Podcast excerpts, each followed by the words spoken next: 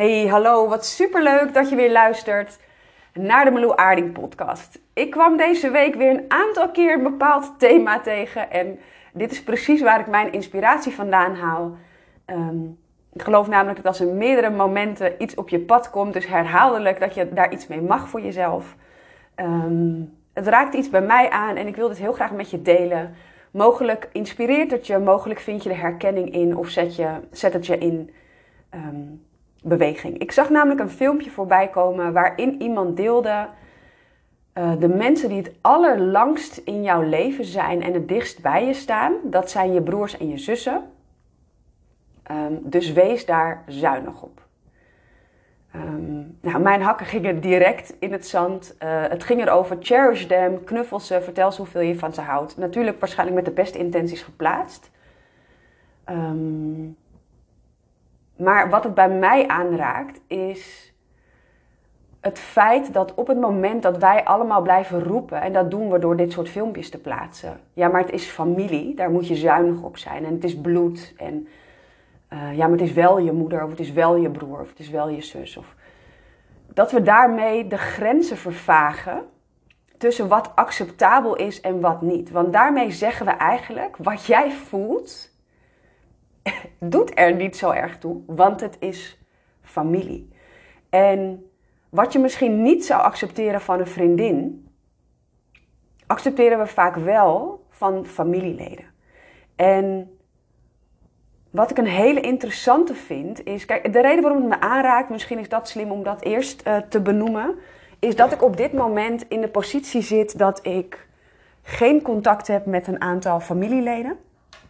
Bij mij is dat uh, mijn vader op dit moment in mijn leven en uh, een van mijn, uh, van mijn broertjes.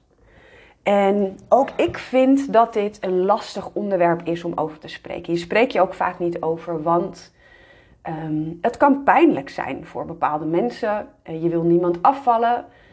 ik heb ook echt wel eens te horen gekregen. Um, ja, hoe is het met je vader? Ja, geen idee, want die zie ik niet. Zie je hem niet? Ja, maar het is toch je vader? Heb je enig idee wat er gebeurd is, waarom ik geen contact heb? En dit is dus ook meteen super boeiend dat op het moment dat jij iemand in je omgeving hebt die aangeeft: ik zie een bepaald familielid niet, dan kun je je afvragen: ja, maar het is toch je vader? Of het is toch je broer? Of je whatever. Of je kunt denken: wat in vredesnaam is er gebeurd? Waardoor jij deze keuze hebt gemaakt. Dat moet heftig zijn. En ik geef een aantal voorbeelden, maar het kan zijn dat iemand mishandeld is. Dat iemand seksueel misbruikt is. Dat iemand constant gemanipuleerd of gekleineerd wordt. Of it, it doesn't matter. Als iemand de keuze maakt om geen contact te hebben, is dat vaak al een keuze, um, een keuze geweest die heel veel slapeloze nachten heeft veroorzaakt. En dit is ook meteen wat het moeilijk maakt. Want op het moment dat ik ervoor koos om afstand te nemen, um, realiseer ik me ook hoeveel mensen het hier niet mee eens zouden zijn. En hoeveel mensen deze keuze niet zouden snappen. En hoeveel invloed dit heeft op de andere leden van mijn uh, familie, mijn andere broers en uh, plekken waar je elkaar tegen zou kunnen komen op verjaardagen, op bruiloften, op um, um, begrafenissen, bedenk het. Um, maar het feit dat iemand los van al die drempels ervoor kiest om geen contact te hebben, zegt eigenlijk al genoeg. En in plaats van dat we stilstaan bij, uh, ja, maar het is familie, denk ik dat je jezelf echt met regelmaat de vraag zou mogen stellen: zou ik dit ook acceptabel vinden als het geen familie is? Zou ik dit pikken van een vriendin? Uh, stel je voor, um, ja, dit voorbeeld kan ik wel geven. Um, en ik lach er nu bij, maar dit is heel lang de werkelijkheid geweest. Iemand in mijn familie, ik hou hem even heel algemeen, die kwam met regelmaat iedere keer dat die persoon bij mij binnenkwam um, ging die persoon om zich heen kijken en dingen opnoemen die niet goed waren aan mijn huis. Dus jeetje, moet je die plint niet een keer uh, vastleggen? Uh, of uh, borstel jij je katten wel vaak genoeg? Want dit kan echt niet hoor, Marlo. Of, um, nou, deze gordijnen, dit past toch totaal niet bij. Dus, maar dit was letterlijk binnen twee, drie minuten dat die persoon binnen was. Dit was familie, hè? besef dit even. En dan kun je dus van iemand houden. Maar als je dit jaar in, jaar uit hoort. En als je. Um, als dat ook niet verandert.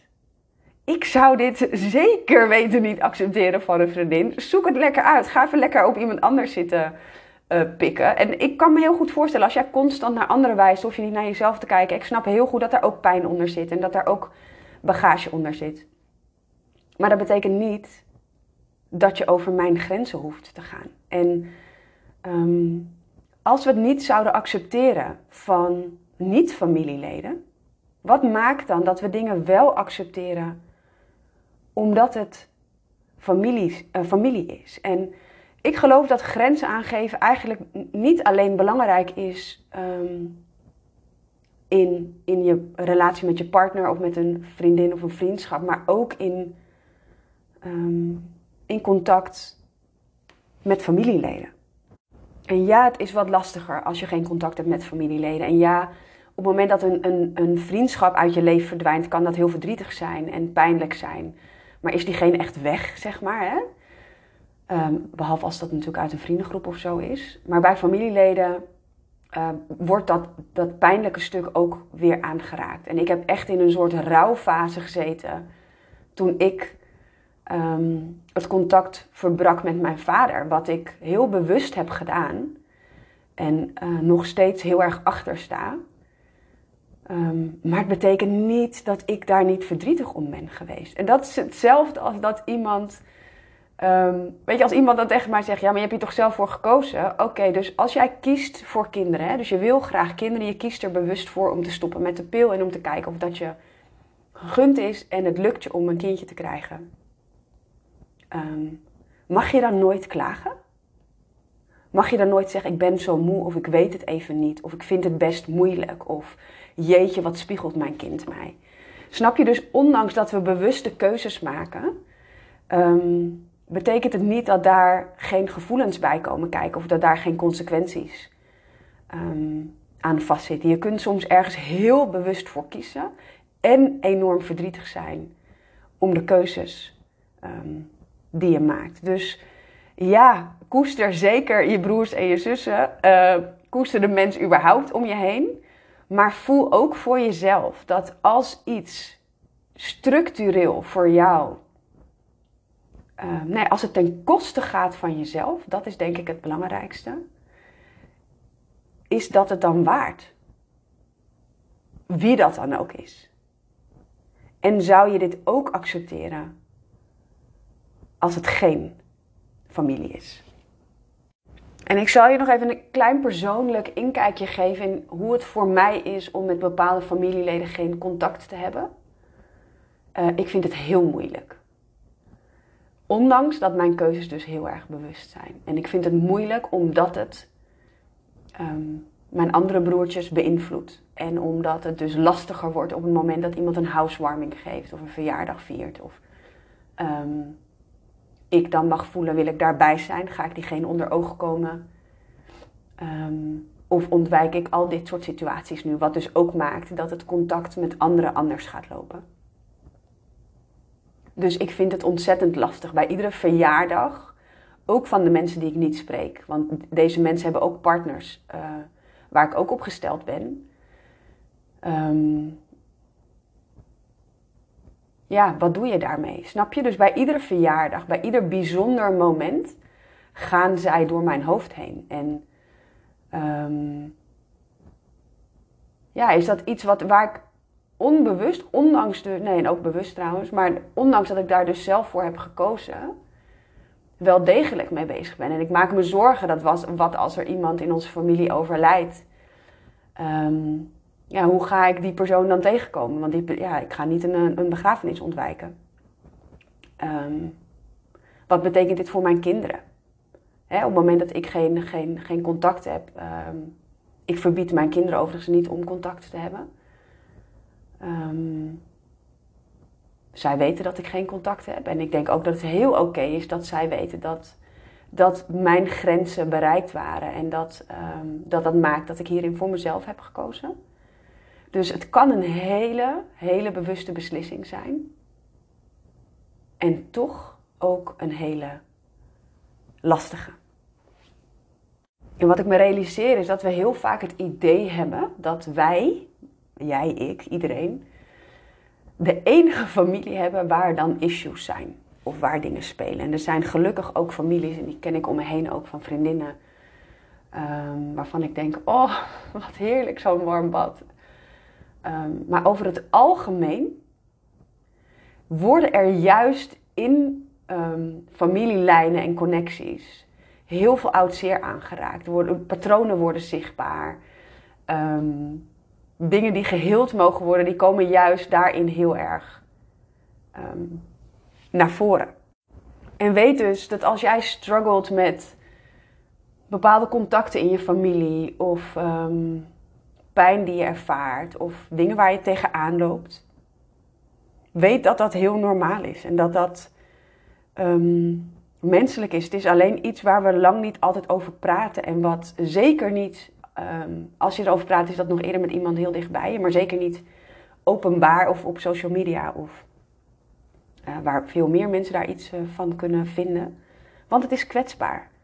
Um, en voor mij ook, want ik heb gewoon familieleden die, um, uh, die mij ook volgen online. Ik heb, ik heb geen idee wie deze podcast luistert. Um, dit is gewoon openbaar, hè? Ik kan niemand blokkeren daarin. ook ik wil niemand kwetsen. En ook ik weet niet waar ik over vijf of tien jaar sta. Misschien heb ik dan wel weer contact. Hoewel ik me dat bij een van de twee, um, nou, laat ik het daar maar op houden, de kans zeer klein acht. Um, en je weet het niet. En dat maakt ook dat het kwetsbaar is en dat het kwetsbaar voelt en dat het intiem kan voelen. Maar ik wil hier bewust wel woorden aangeven, omdat, um, omdat hier veel meer mensen tegenaan lopen. Dus als je iemand om je heen hebt die geen contact heeft met familie, hoop ik dat je een open houding kunt hebben en oprecht of interesse kunt tonen, of in ieder geval geen oordeel kunt hebben. En op het moment dat jij degene bent die moeite heeft met familieleden of moeite heeft met grenzen aangeven, dat je jezelf de vraag mag stellen of je het ook zou accepteren als het geen familie is.